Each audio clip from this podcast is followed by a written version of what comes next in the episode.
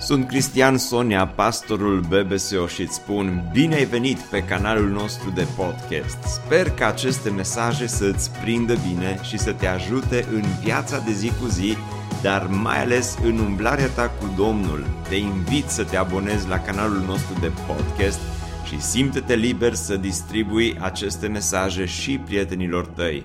Îți doresc să ai parte de o audiție plăcută în continuare. Aceasta a fost tema pe care am ales-o și cred că am ales-o prin călăuzirea lui Dumnezeu pentru întâlnirea cu familiile, revenirea în normalitate, pentru că nu este vorba doar de ce se întâmplă în societate, nu este vorba doar de o expresie care devine tot mai virală, că vrem să revenim la societate, ci este vorba de o chestiune biblică.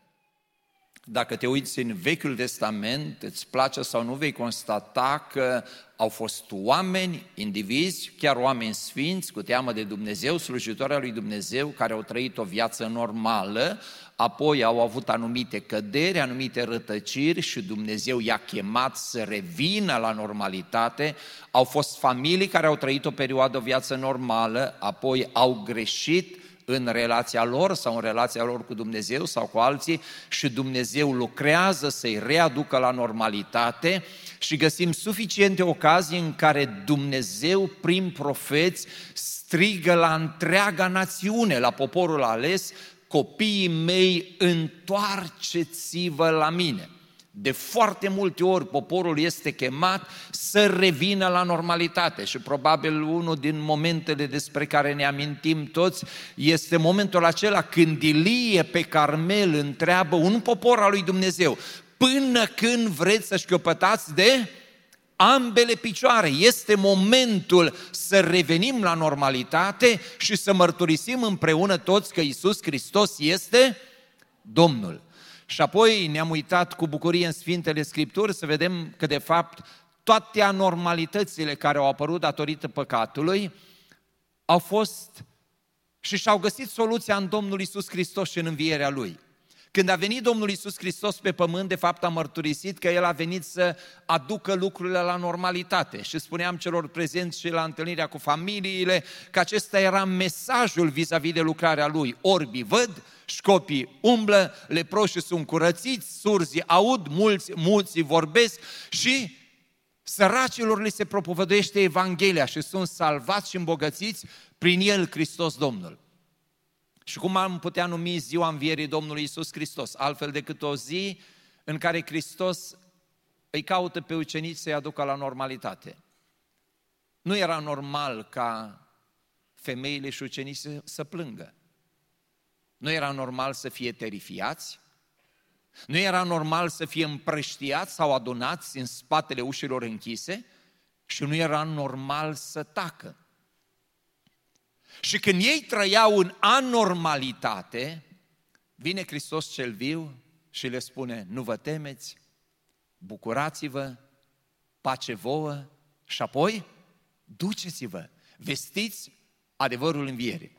În dimineața aceasta vă invit să privim la o biserică din Noul Testament, o biserică mare, din multe puncte de vedere o biserică frumoasă, chiar dacă de unii este pictată în culori mai puțin plăcute, poate că ar trebui să recitească scrisorile care prezintă biserica aceasta, o biserică cu foarte multe lucruri bune, dar unde Apostolul Pavel trebuie să îndrepte prin Evanghelie niște lucruri, adică să-i ajute pe cei din Corint, pentru că este vorba despre ei, să revină la normalitate.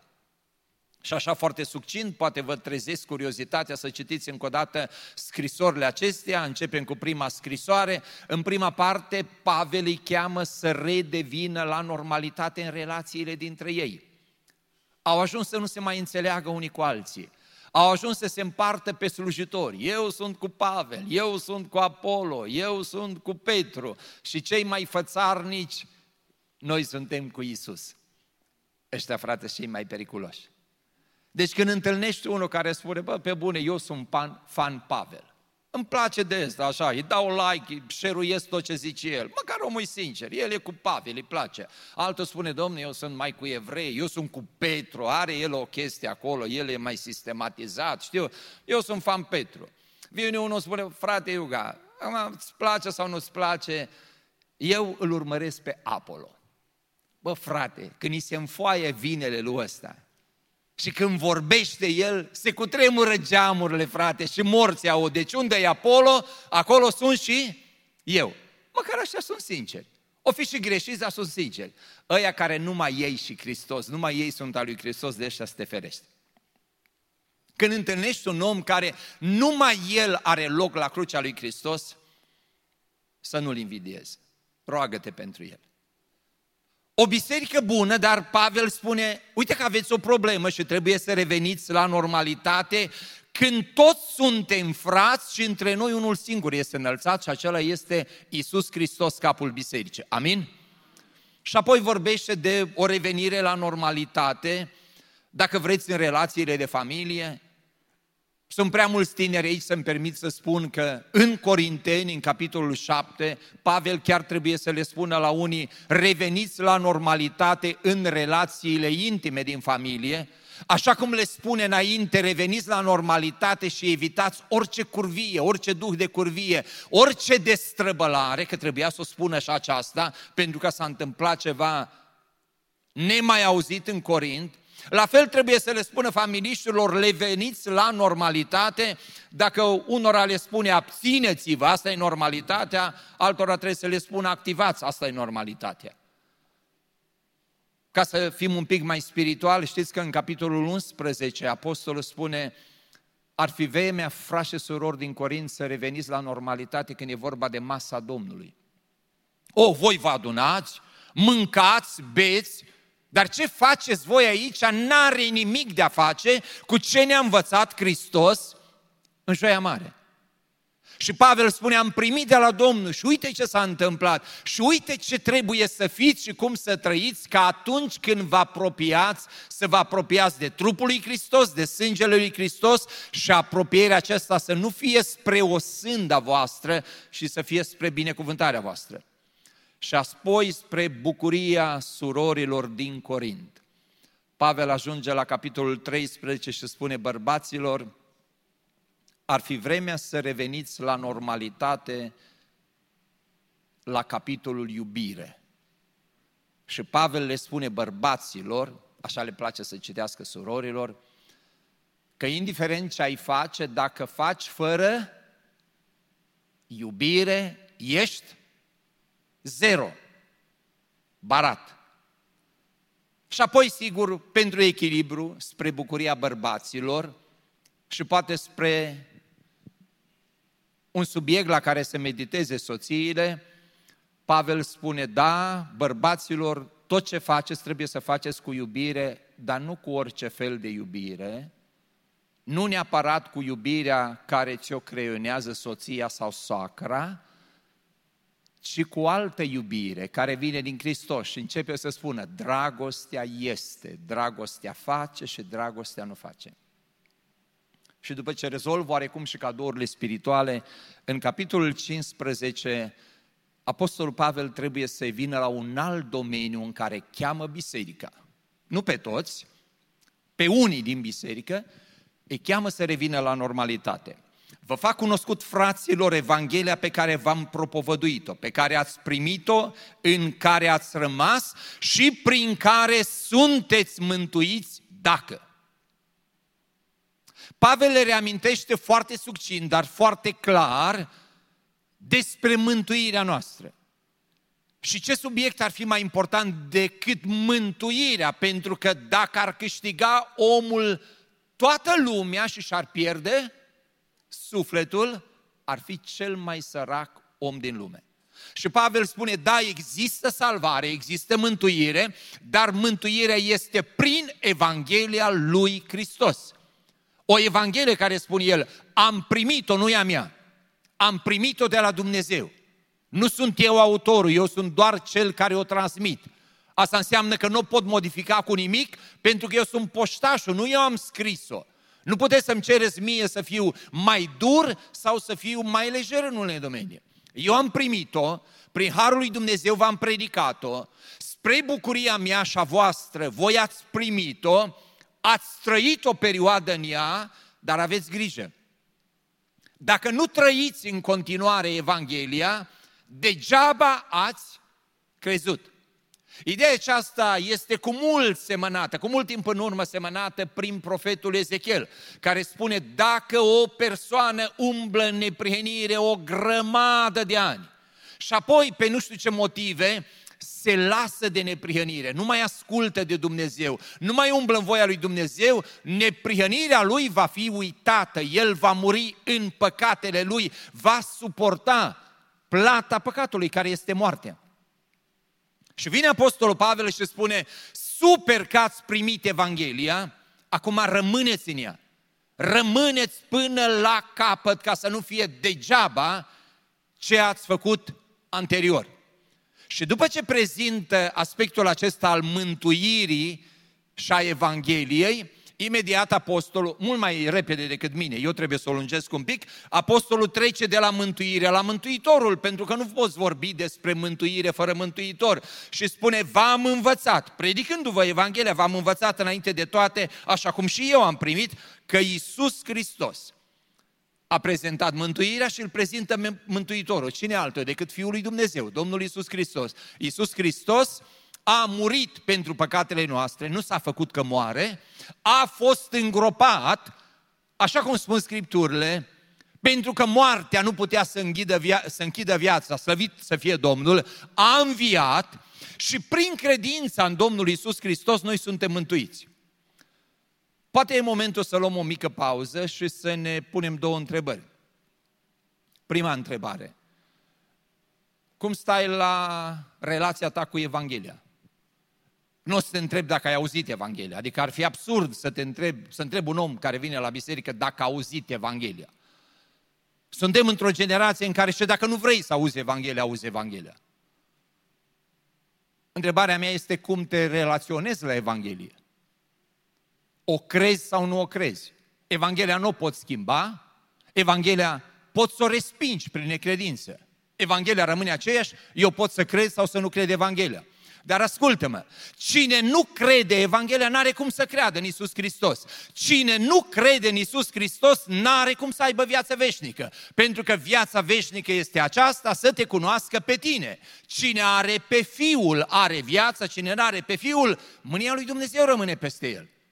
Și atunci, logic, spune Apostolul Pavel, există un proces. Dumnezeu ne dă Evanghelia, Evanghelia este vestită, oamenii aud Evanghelia și oamenii aleg, cred sau nu cred Evanghelia. Dacă o resping, este problema mea, am respins totul. Dacă eu cred Evanghelia, nu pot crede Evanghelia să nu cred în Isus Hristos. Pentru că Evanghelia îmi spune că în nimeni altul nu este mântuire decât în Isus Hristos și prin credința în El. Cum stai în relația cu Evanghelia? În mod implicit, care este relația ta cu Domnul Isus Hristos? Crezi în El ca salvator? Nu te întreb dacă tu crezi ceva despre El, crezi că s-a născut. Normal, toți evrei au crezut că s-a născut Isus Hristos, că doar au fost cu Isus. Adică nu poți să te cerți cu o persoană și să spui că nu s-a născut, da? Evrei au crezut multe lucruri despre Isus Hristos. Au crezut în înțelepciunea Lui, în puterea Lui. Cum să negi puterea Lui când vezi că El a scos draci afară din cel cunoscut de tine și chinuit de zeci de ani? Cum să nu crezi în puterea Lui Hristos când vezi că El ridică oamenii de pe pat și face sănătos? O, oh, ei aveau o altă întrebare. Nu spuneau că n-are Isus putere. Știți care era întrebarea lor? Cine ți-a dat puterea aceasta? De unde ai tu puterea aceasta? Faptul că un evreu credea în nașterea lui Hristos, în nevinovăția lui Hristos în atâtea domenii, în puterea lui Hristos, nu i-a mântuit. Pentru că singura credință care ne mântuiește este credința în Fiul lui Dumnezeu ca mântuitor al nostru, ca mielul de jertfă care ridică păcatele întregi omeniri. Slăvit să fie Domnul! Crede Evanghelia, în mod obligatoriu crede în Isus Hristos. Crede în Isus Hristos care a murit, a înviat, s-a înălțat la cer și va reveni. Și acum Apostolul Pavel ajunge la un alt subiect, care de multe ori este uitat sau câteodată s-ar putea să fie tratat foarte interesant chiar de creștini, de membrii bisericilor noastre. Ascultați ce spune versetul 12. Iar dacă se predică că Hristos a înviat din morți, cum zic unii dintre voi că Nu există învierea morților. Stați puțin. Vi-l puteți imagina pe Apostolul Pavel că ajunge în Corint, începe să predice Evanghelia și să nu-L predice pe Iisus Hristos? Nu există Evanghelie fără Hristos. Deci Hristos trebuie predicat. Numai că atunci când îl predici pe Hristos, trebuie în mod obligatoriu să predici moartea Lui și învierea Lui. Și în mod obligatoriu, când predici învierea Lui Hristos, vorbești despre învierea morților. Asta îi deranja foarte mult pe liderii vremii, că ucenicii îl predicau pe Hristos cel viu și în el predicau învierea, că există o înviere. Știți că Apostolul Pavel, când este în fața unei autorități pământești din generația lui, are o mărturisire de credință foarte faină. Și el spune, ascultați-mă, vă mărturisesc că îi slujesc Dumnezeului părinților mei după cele mai stricte reguli, după cea mai îngustă partidă. Eu cred tot ce spune în Scripturi și am în Dumnezeu nădejde aceasta, că va fi o înviere a celor drepți și a celor nedrepți. Și unii făceau spume la gură pentru că era cel puțin o grupare de oameni religioși care se ocupau de templu, de slujbe sfinte, saducheii nu credeau în înviere. Nu suportau ideea aceasta, cum vine Hristos să ne spună despre înviere. Și știți că veneau ei cu, ăla a avut șapte neveste sau aia a avut șapte bărbați și cum va fi la înviere și tot chestii de genul acesta, cumva să-L încurce pe Hristos, pentru că ei ar fi vrut să rămână cu ideea, nu există înviere. Totul este aici, totul se termină aici. Cei din Corint l-au ascultat pe Pavel, au auzit o Evanghelie întreagă și normal au crezut în înviere. Dar s-a întâmplat ceva. Și ce mi s-a părut mie foarte curios? Când Pavel vine la Corint, prin scrisoarea aceasta, oarecum spune ce eu sau voi sau alți colegi de-ai mei nu cred că ar avea îndrăzneala să spună. Când vine Pavel și spune, fraților, vă fac cunoscut pe Evanghelia pe care v-am propovăduit-o, parcă vrea să spună, eu chiar n-am nimic nou.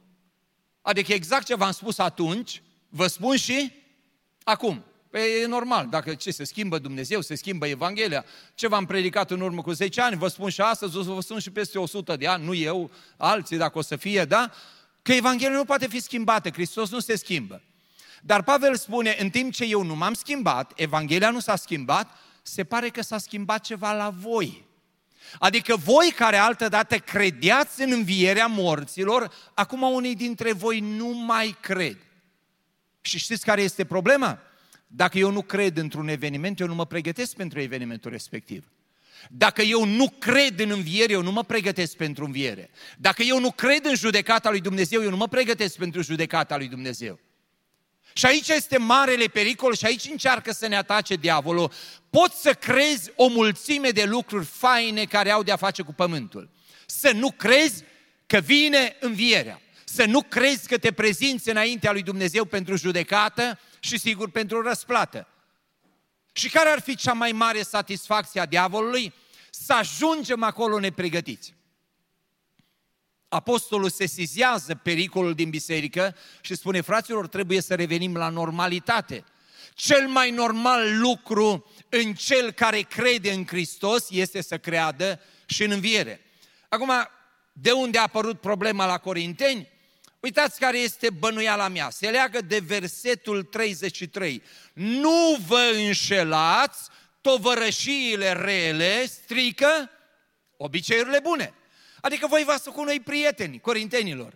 Înainte eram prieteni noi, erați prieteni cu cei care vă duceau o Evanghelie clară. Între timp, când Imperiul Roman se circula, cum se poate circula și astăzi, da? Circulă oamenii cu tot felul de învățături și ajung unii prin Corint care spun, bă, frate, lasă-mă cu învierea.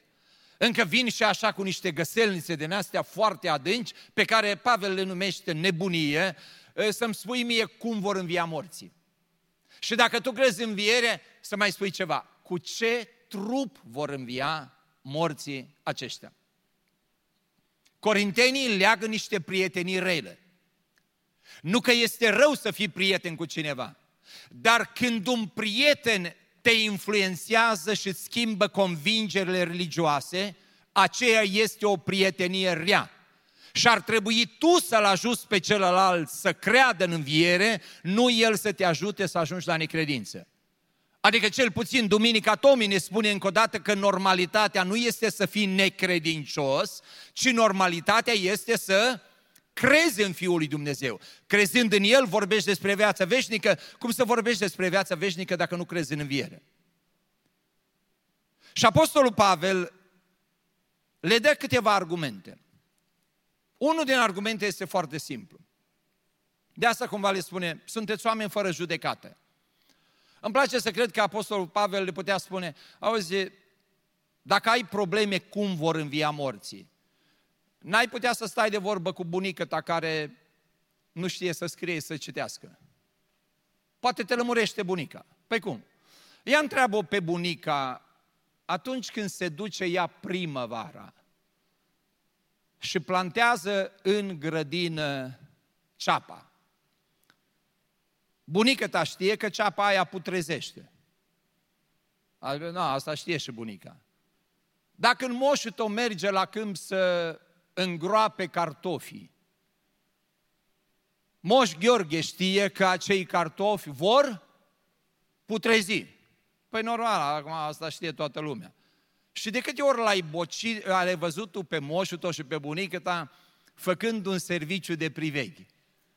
Și începând să se văicărească acolo, auleo, doi saci de cartofi, Iisuse, nu-i mai văd în viac.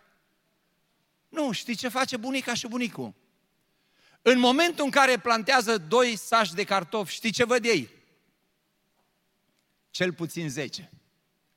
În momentul în care cineva aruncă grâul în pământ și îl îngroapă, el nu face un serviciu de jale, m-am nenorocit, rămân fără pâine. Pentru că tot săranul știe o lege dumnezească. Grâul care moare, prin minune dumnezească, într-o zi, vine la viață. Altfel. Dar mult mai frumos, mult mai bogat. Haideți să ne gândim puțin la Domnul Isus Hristos. Aici probabil ar trebui să ne schimbăm un pic, să revenim la normalitate, să ne, putem, să ne schimbăm un pic gândirea. Am senzația că gândirea noastră celor mai mulți este următoarea. Dumnezeu pune un suflet în trupul nostru. Și sufletul va trăi în trupul nostru. Am o întrebare. Domnul Iisus Hristos, Fiul lui Dumnezeu, a existat înainte să aibă un trup pământesc. Amin? Nu putem spune multe că nu știm câte au fost în glorie, dar prin hotărârea Tatălui Ceresc, într-o zi, Fiul lui Dumnezeu trebuie să facă ceva. Știți ce trebuie să facă? Să dezbrace, nu știm exact ce, Apostolul Pavel spune în Filipeni, s-a dezbrăcat de sine însuși. A dezbrăcat tot ce a trebuit să dezbrace ca să poată veni pe pământ. S-a dezbrăcat, dar n-a rămas dezbrăcat. Și ce se spune în Scripturi? Și ce se spune în Scripturi? Între discuția dintre tatăl și fiul, Fiul spune, tată, am înțeles că mi-ai pregătit un trup și eu vreau să fac voia ta. Și la împlinirea vremii, așa cum a hotărât Dumnezeu prin Fecioara Maria, nu un trup primește un suflet, ci Hristos cel viu îmbracă, ce îmbracă? o zdreanță ca a mea. Vă place? Dar nici nu trebuie să vă placă. Dar ce credeți că unora le-a plăcut de ce trup a îmbrăcat Iisus Hristos? Toți vă imaginați că nasul Domnului Iisus Hristos a fost un nas perfect? Nu, ne place. Sunt convins că foarte mulți care îl iubesc pe Iisus, dacă s-ar uita la unele din filmele care încearcă să regizeze viața Domnului Isus Hristos, ar face alergia, să bă, ăsta nu Isus. Asta a fost și reacția mea. Cu foarte mulți ani în urmă, cineva mi-a arătat că s-a introdus o grămadă de date în calculatoare, știți ăștia câtă minte au acolo și nebunie, toate la un loc, și calculatorul, după ce a primit toate informațiile despre generația în care a trăit Hristos, a scos un robot, un chip posibil al lui Hristos. Cum mi-a arătat chipul pe ecran, am spus, bă, pleacă de aici, ăsta nu e Iisus al meu. Nu știu, semăna așa prea evreiesc, prea cotat. Bă, cum să vezi? După asta m-am gândit, bă, ești prostuț, bă, dar Iisus trebuia să fie ca evrei, nu ca noi, da? Acum, cei care ați fost în Israel, probabil ați văzut uh, că atunci când te cobori la ei în aeroport, există un citat a unui savant al lor. În această țară poți fi frumos, dar nu deștept. Adică evreii nu se laudă cu frumusețea lor fizică neapărat și profetul spune că înfățișarea lui n-avea nimic care să atragă privirile. Dar Isus n-a avut probleme că îmbracă o haină care nu le place altora pentru o vreme.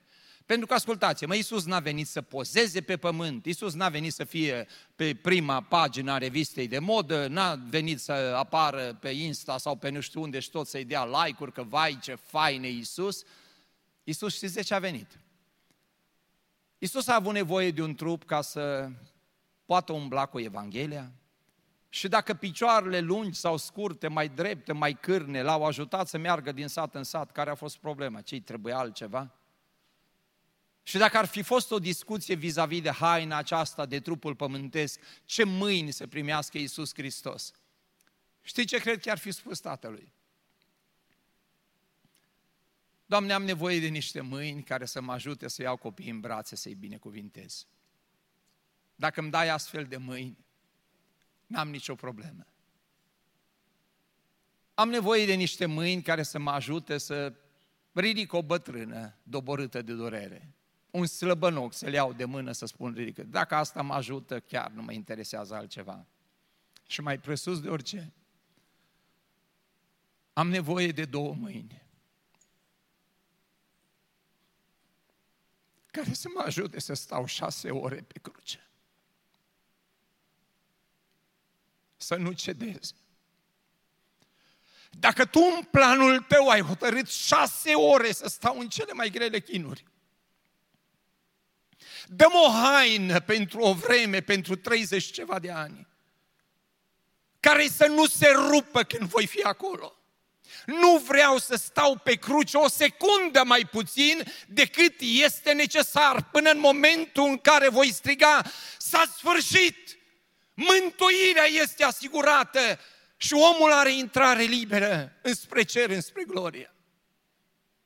Că a fost trupul lui Hristos frumos sau mai puțin frumos, că a rămas mereu călcat sau că a fost șifonat, vine o zi când Hristos, știți ce face prin hotărâre dumnezească? Știți ce face?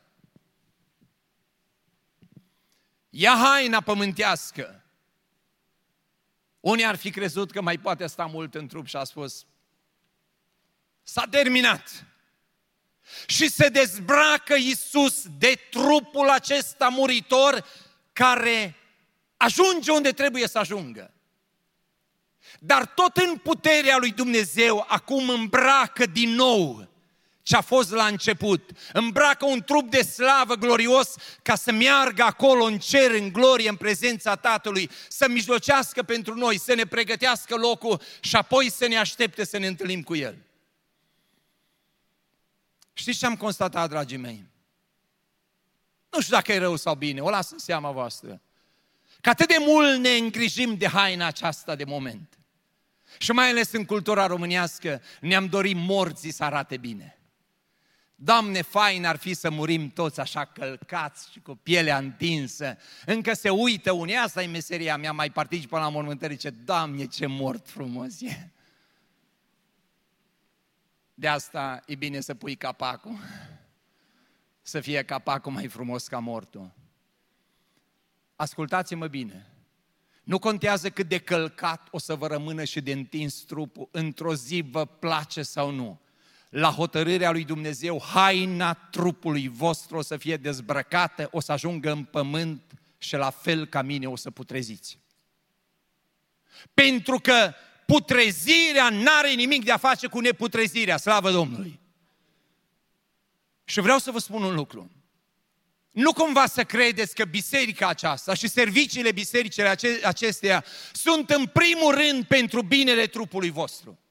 Poate că s-ar călca oamenii pe picioare dacă ar auzi că la BBSO te duci să ține o slujbă în tinerești sau nu mai ai junghiuri 4 ani sau 10 ani sau toate celelalte. O, Domnul să vă dea sănătate tuturor, dar nu pentru asta suntem aici. Nu acesta este rolul bisericii. Pentru că, dragii mei, că dezbrăcăm haina la 15 ani, la 20 de ani, la 30 de ani sau la 80 de ani, că e întinsă sau că este zbârcită, că este creponată, toate ajung în același loc și putrezesc. Știți care este rolul bisericii? Nu să aibă grijă în primul rând de trupul acesta muritor, ci să ne ajute ca sufletul nostru într-o zi curat și nepătat să îmbrace un trup plin de slavă. Amin? Dar să știți că lucrul acesta nu-l rezolvă biserica singură. Biserica poate să ajute. Să vă spun ceva așa un pic din familia noastră, nu prea mult. M-am gândit cum o să fie în mormântarea mea. Le-am și zis la cei din familie că dacă nu țin, cum am zis eu, mă ridic de acolo și le zic două. În mare, aș vrea să fie ceva foarte simplu. Oricum, nimeni nu o să vadă haina că o să punem capac din ăla, să nu vedeți ce mor frumos sunt. Pe bune, chiar nu mă interesează dacă mă îngroapă în pijamale, Sper să nu pună un costum bun, mai bine să-l dea la săraci. Până la urmă, chiar nu mă interesează dacă o să fie mlaștină sau pustiu. Nu mă interesează dacă o să fie loc cu verdeață sau fără verdeață. Pentru că haina oricum o să putrezească. Știți ce mă interesează pe mine? Pe mine mă interesează mai mult ce se întâmplă cu sufletul meu.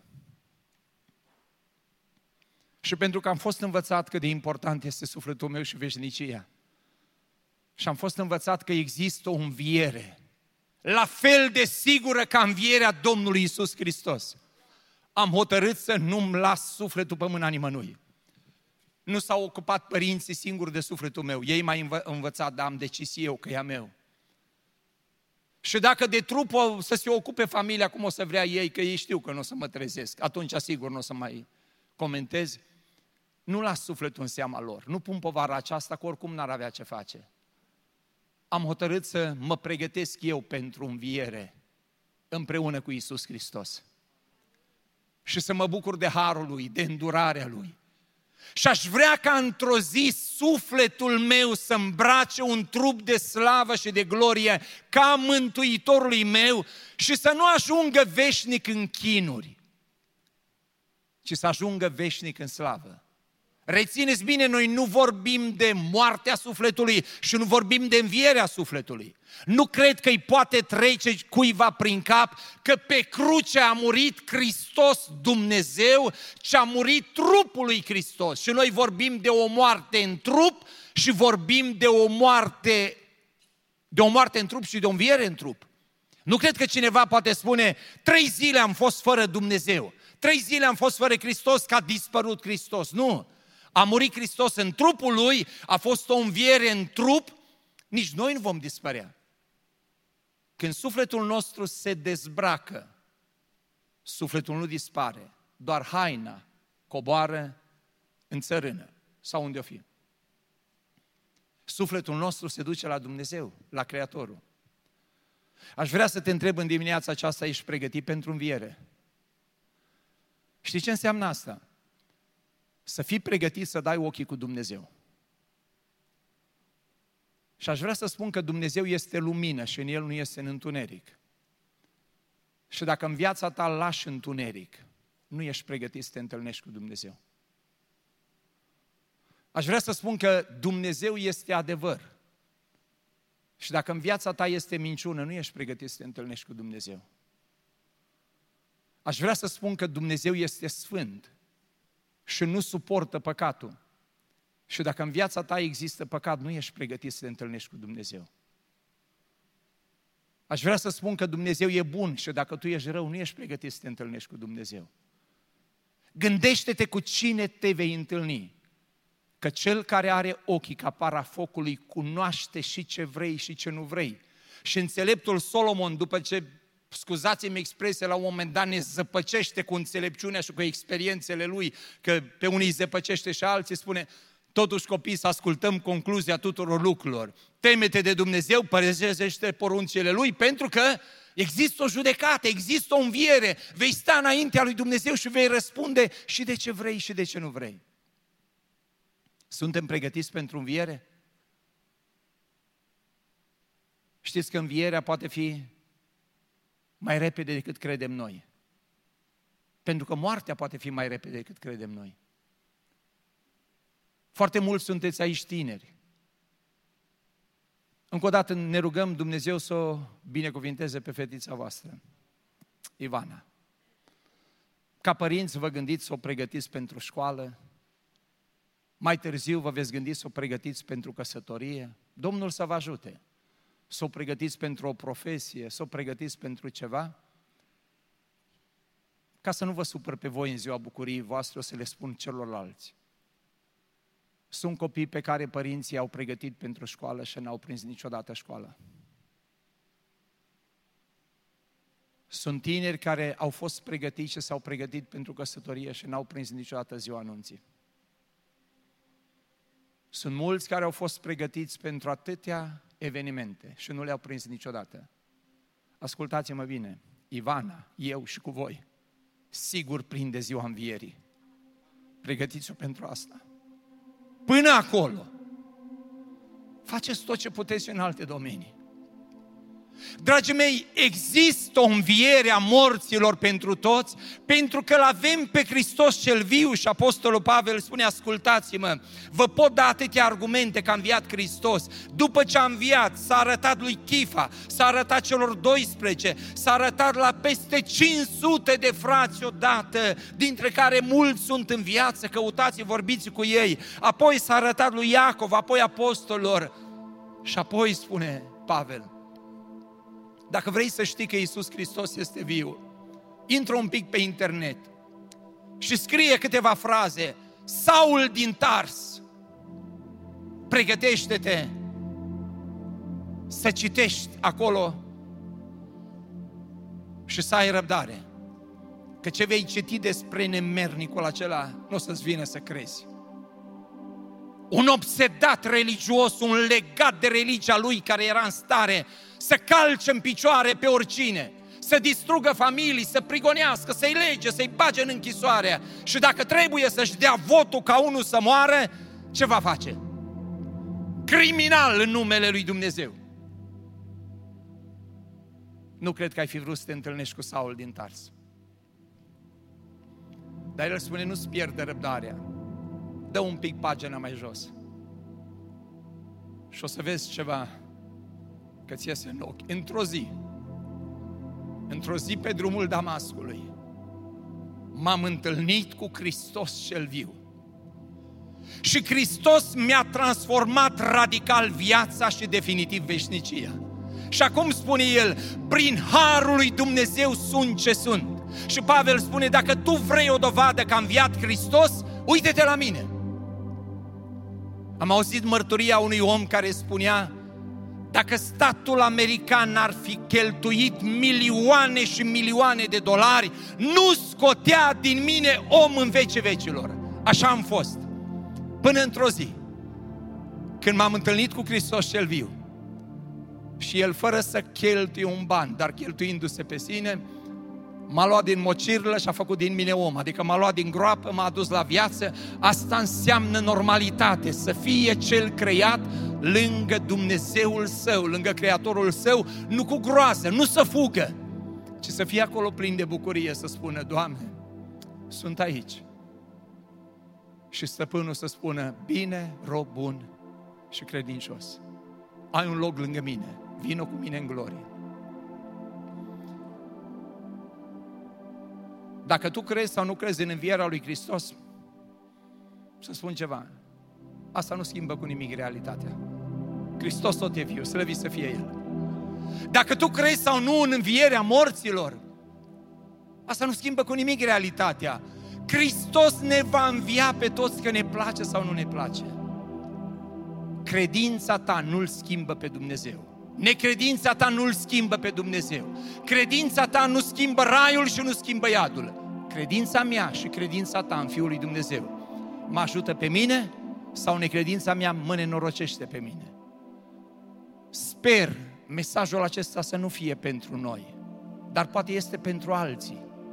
Oameni care spun că sunt creștini, oameni care cred multe lucruri în ce privește valorile creștine, dar dacă ai sta de vorbă cu ei despre viața viitoare și învierea morților, s-ar putea să spună ori precum saducheii de altă dată, ori precum cei din Atena. Știți că l-au ascultat pe Pavel până la o predică. Când a ajuns la punctul învierea morților, și și-a spus, tataie, asupra acestor lucruri mai discutăm când îți revii. Pavel nu și-a revenit, că deja era normal. Sper că și-au revenit ei și-au înțeles că învierea lui Hristos este o realitate și este garanția cea mai mare că Cel care a înviat ne va învia și pe noi. Să dea Domnul prin Hristos să înviem pentru slavă, pentru glorie. Am o mare rugăminte, nu uitați porunca celui veșnic viu. Duceți-vă și spuneți. Spuneți adevărul acesta, Hristos a înviat, este viu, în El este mântuire, în afară de El nu este decât moarte și chinuri veșnice. Slăvit să fie Domnul că este viu și slăvit să fie Domnul pentru nădejdea care a pus-o în noi, pe care o păstrăm și sper din toată inima să o mărturisim. Ne bucurăm mult că ai ascultat acest podcast și dacă ți-a fost de folos, scrie-ne un scurt mesaj la adresa aminarondbbso.ro aminarondbbso.ro Ne-am bucurat mult să te putem cunoaște, să știm cine ești și de unde ești. Dacă dorești să afli mai multe informații despre BBSO, despre cine suntem, care este viziunea noastră, intră pe site-ul bbso.ro. Îți mulțumesc că ești alături de noi și că ne ajuți să ducem viziunea mai departe. Așteptăm să ne reauzim cu bine la următorul podcast.